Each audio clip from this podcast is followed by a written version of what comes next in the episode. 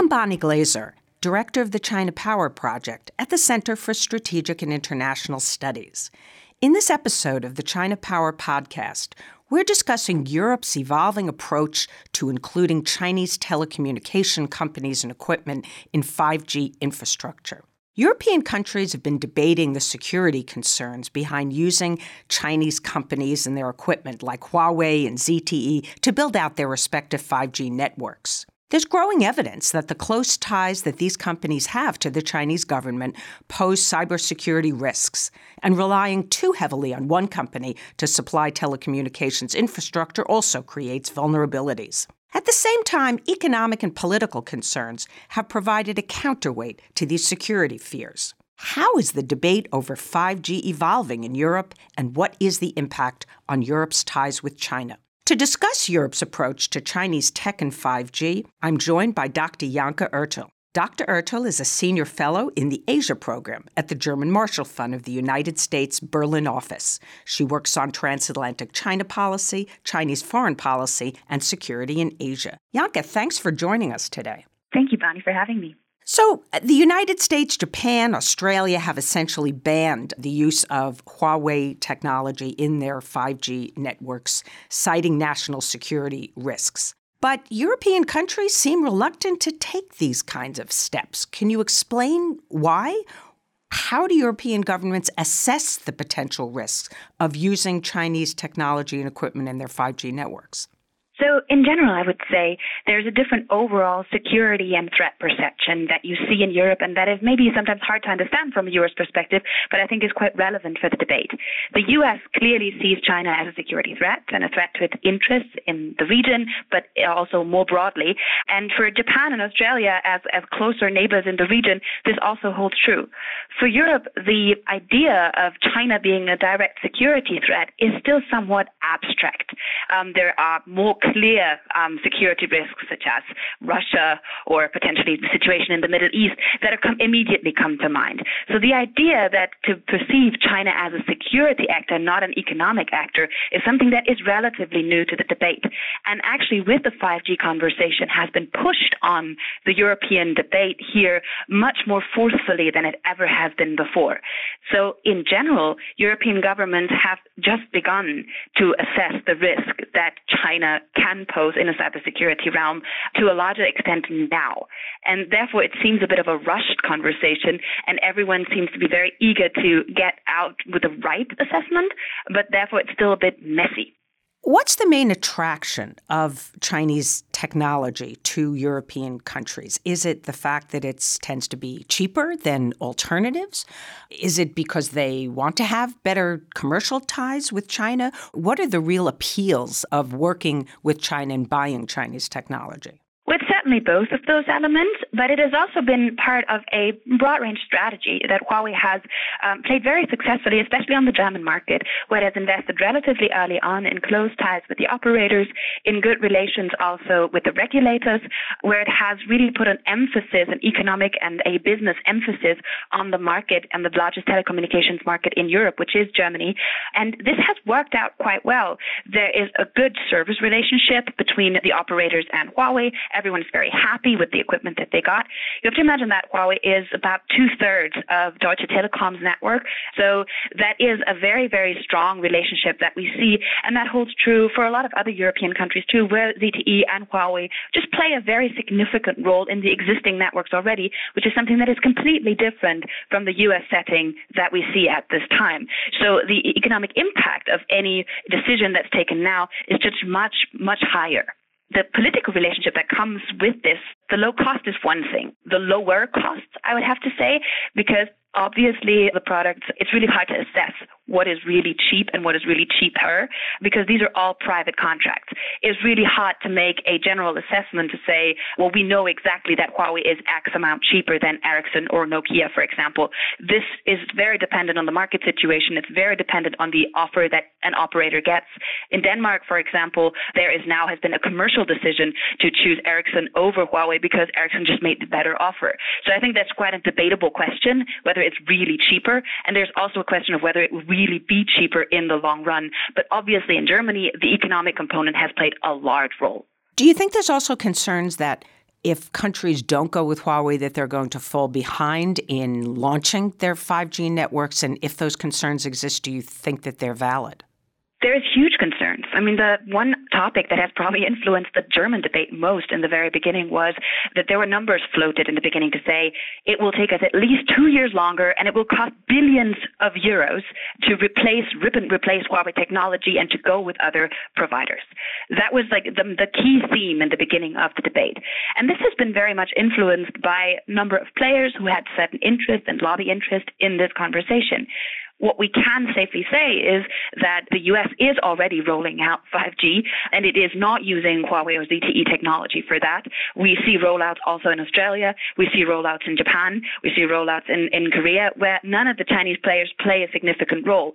So it is relatively, it's relatively hard to make the argument that other players would be incapable of rolling out 5G relatively quickly in Europe as well. Both Nokia and Ericsson have stated that they find themselves quite capable of doing exactly exactly that. And there are also studies out now that say there's only a fraction of the costs more will be expected at that point then. So I think that has been one of the strongest arguments because that's obviously something that you can talk about. You can say, well, it's prohibitive. The costs are just going to be too high. But it's not necessarily the case. And so it has distorted the conversation from very early on in a subject that is relatively technical in its matter and therefore hard to understand. And if you have to discuss this broadly in a political uh, range, then it's very easy to make the economic argument say it will just be too expensive, we can't afford it. But that's just not the right argument to make in this case because it's just simply not true. So, this past July, the UK Parliament concluded that there were no technical grounds for excluding Huawei from uh, the UK's 5G networks, but they said there may well be geopolitical or ethical considerations that the government needs to take into account. What exactly would those considerations be, and are they being taken seriously by the UK? So the UK is, of course, a very special case. But what we have, in broadly speaking, in Europe is two strands of the debate. We have a technical argument strand and we have a non-technical argument strand. On the technical front, there is a broad agreement that there are significant challenges that are going to be posed to the cybersecurity of the networks when going with Chinese vendors, especially because, especially the UK services, GCHQ, have in their reporting come out with very disturbing information on very messy coding, making it very hard to control and making it very hard to see whether there is any tampering going on, especially in the very software based environment that we find in the 5G networks. So in the UK, the non-technical part has been not discussed so much in the beginning, but at the moment it is also being discussed. In broader Europe, the non-technical aspects have also been taken up in the EU joint risk assessment. And these are the elements where one could say, what is the influence that the vendor will be under? This is something that is just now being very much considered in most of the member states. In the UK at the moment, whereas today we have seen the news that the decision on whether or not to include Chinese vendors has been postponed again the whole debate is very much driven by domestic political considerations, by the Brexit conversations, whereas the services have been relatively clear in their assessment to say we will do the necessary security checks if needed, but we are really not capable of doing that. And so the debate is very much going between do we need to secure the core? Can Huawei technology be used in the edge, which is something that is very much disputed in the technical community, whether that's actually possible at all. So there's a very, very messy debate in the UK going on, which is motivated mostly by what will be post Brexit UK situation. Will it need a trade deal with the US? Will it need a quick trade deal with China? Where will one need to position oneself when outside of the EU? And that is the overlaying theme here that has much less to do with 5G and much more to do with the domestic debate. I want to talk a little bit about Germany's policy towards 5G. And, you know, you wrote in your recent article in Foreign Policy that Germany's 5G security requirements do not set clear limits on Huawei and ZTE supplying technology for 5G networks. And this is obviously a huge point of contention with the United States. And yet it seems, you know, the debate in Germany is still ongoing. And I read just a few days ago, in late October, that the head of Germany's Federal Intelligence Service said that Huawei can't be fully trusted. So, what exactly is going on in Germany? So, the German case is fascinating at the moment in many aspects. When I used to talk to especially American colleagues, they would say, So Germany has decided. I've heard that. I've talked to the German government. And then my first question would always be, Who did you talk to? Because that is very relevant in this conversation. There's a huge split within the German government on what to do about this. So what we've seen is an initial approach coming out with initial guidelines before the spectrum auctions had taken place. The spectrum auctions have been finalized in the summer, and uh, six billion euros were paid by the operators that are now sitting with our finance minister, who's very happy about that. And we cannot roll out because there no decision has been taken on the question of Chinese vendors within the systems. So there is a t- certain time pressure now. The EU had a parallel process going on where there was a joint risk assessment on cybersecurity in the 5G networks. That came out a few weeks ago. When that report came out, it was relatively clear in its assessment of saying there are significant non-technical risks, especially with high-risk providers, that need to be taken into account. Just a day later, the Germans came out with the uh, Federal Network Agency with their report on saying basically we have set a security catalog with criteria that were very, very, very weak, including, for example, a certification as trustworthy for all the vendors. So basically, Huawei can say we are trustworthy and therefore we are trustworthy. And very interesting grace periods saying everything that's built into the system by 2021 can be uncertified within the system until 2026 all kinds of measures that were very irritating because they were so substandard to what the EU approach was earlier. Then the German parliament got into the debate, and parliamentarians, especially from the governing coalition, basically said, well, this isn't the, the right way to go, and there will be a legislative implementation process, changes to the telecommunications law necessary eventually. And in this implementation process, we want a say, and we want clearer criteria for what trustworthy suppliers actually are. So going more into like the Australian approach. And this debate is still in full swing. We have comments coming out of the the Interior Ministry and of the Foreign Office that basically say we also want a stronger approach. The Chancellery still remains very, very hesitant. The Parliament is discussing in various committees at the moment. So democracy is alive and kicking in Germany on this issue. And I guess that's very important to say because this is the first time that a China related issue has received that amount of attention. And I think it's actually quite good if these decisions are not taking in the back rooms of lower level agencies. It's not a technical question. The future of our relationship with China and the United States, for that matter, should be a part of a broad societal discussion, part of a broad societal conversation. And therefore, it is good that it is broadly debated within Parliament now and in its like democratic process. In early October, the European Commission published a risk assessment report on 5G network security in the European Union. The report didn't mention China or Huawei by name, but it warned that, and I'll quote, hostile third countries may exercise pressure of 5G suppliers in order to facilitate cyber attacks serving their national interests. So, do you think European countries fully appreciate this risk and the other risks that were flagged in this report? The risk assessment that I have alluded to previously. The risk assessment, one has to understand, is not some abstract uh, assessment that the EU in Brussels has cooked up. This risk assessment is based on reports that the member states have filed with the Commission over the summer or until the summer, and over the summer they were synthesized. So this is not a Brussels policy approach, but this is something that is just the summary of the risk assessment that came from the member states.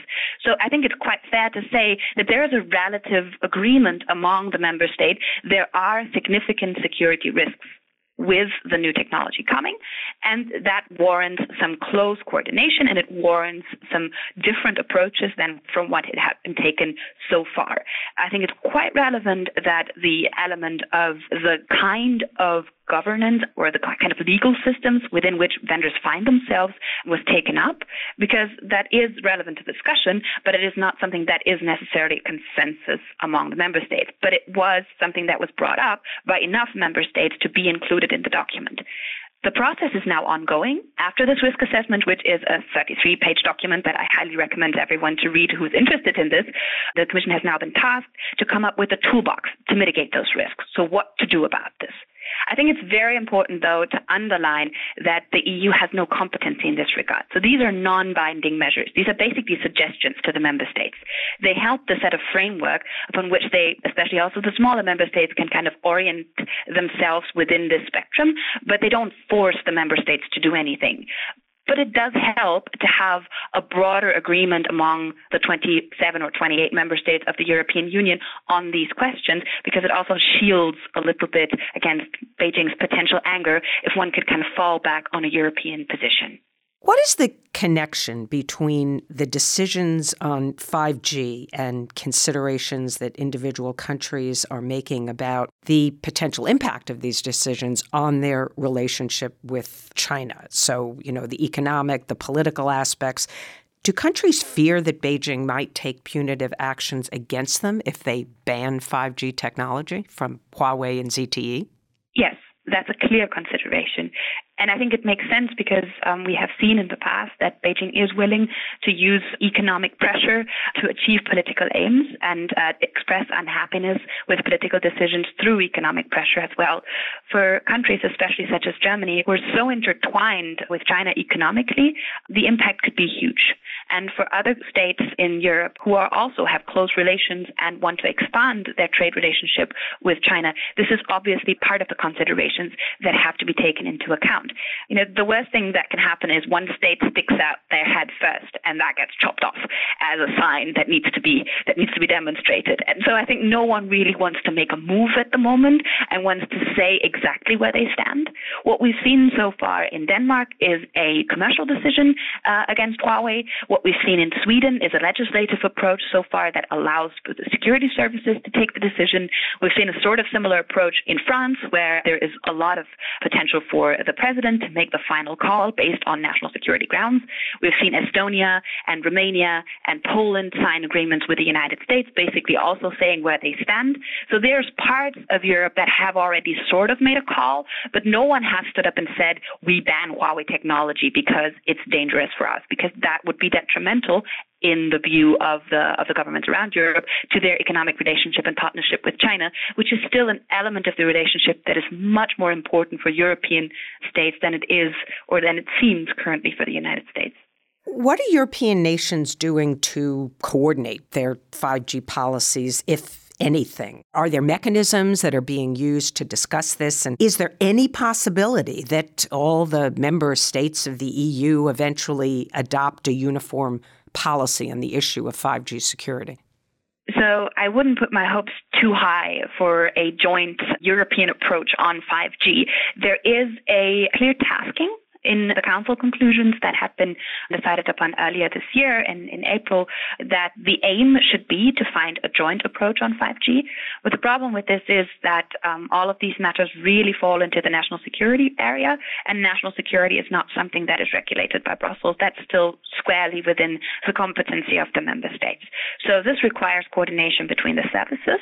It requires coordination between the governments, between the member states themselves, between the member state governments, and that is something that is currently currently taking place more in a multitude of bilateral relationships and exchanges. So there's a lot of conversation going on between different member states on the topics, but none of this is coordinated in a central place. The EU is providing this platform, it's providing this space, and with the risk assessment and the toolbox, providing a framework for these conversations to take place. But the actual decision making has to take place on a member state level, and um, that will continue to be slightly messy process for the coming weeks and months. The question is, what is the sense of urgency that we have here? So we have um, most of the member states have either started or already auctioned their their spectrum bands. The 5G rollout is supposed to happen mostly in 2020.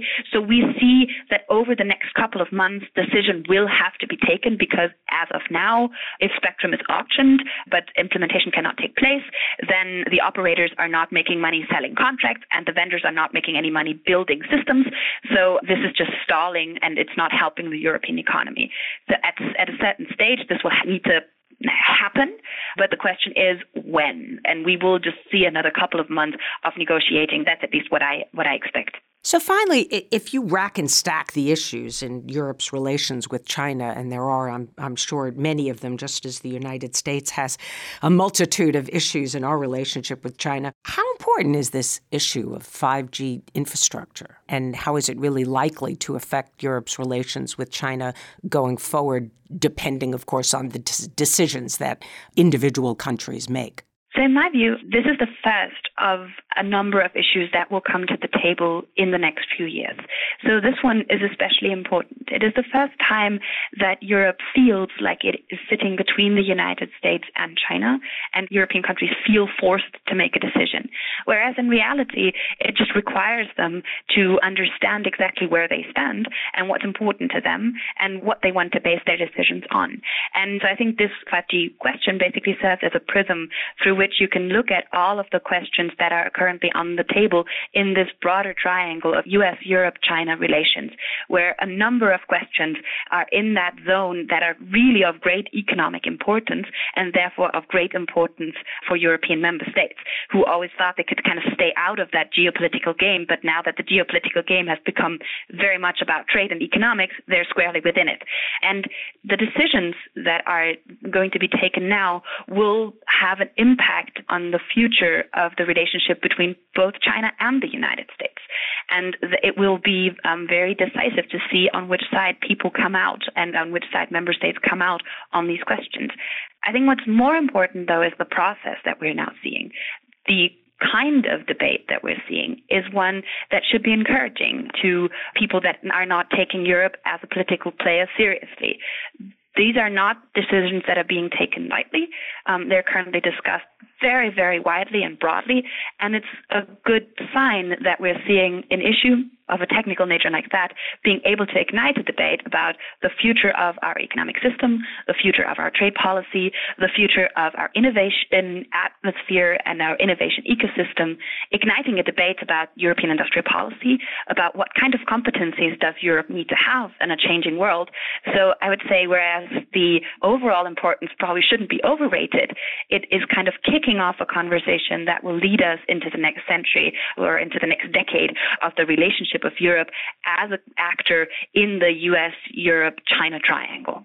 Well, we've been talking with Janka Oertel, who is a senior fellow in the Asia program at the Berlin office of the German Marshall Fund of the United States. Thank you so much for joining us today, Janka. Thank you, Bonnie.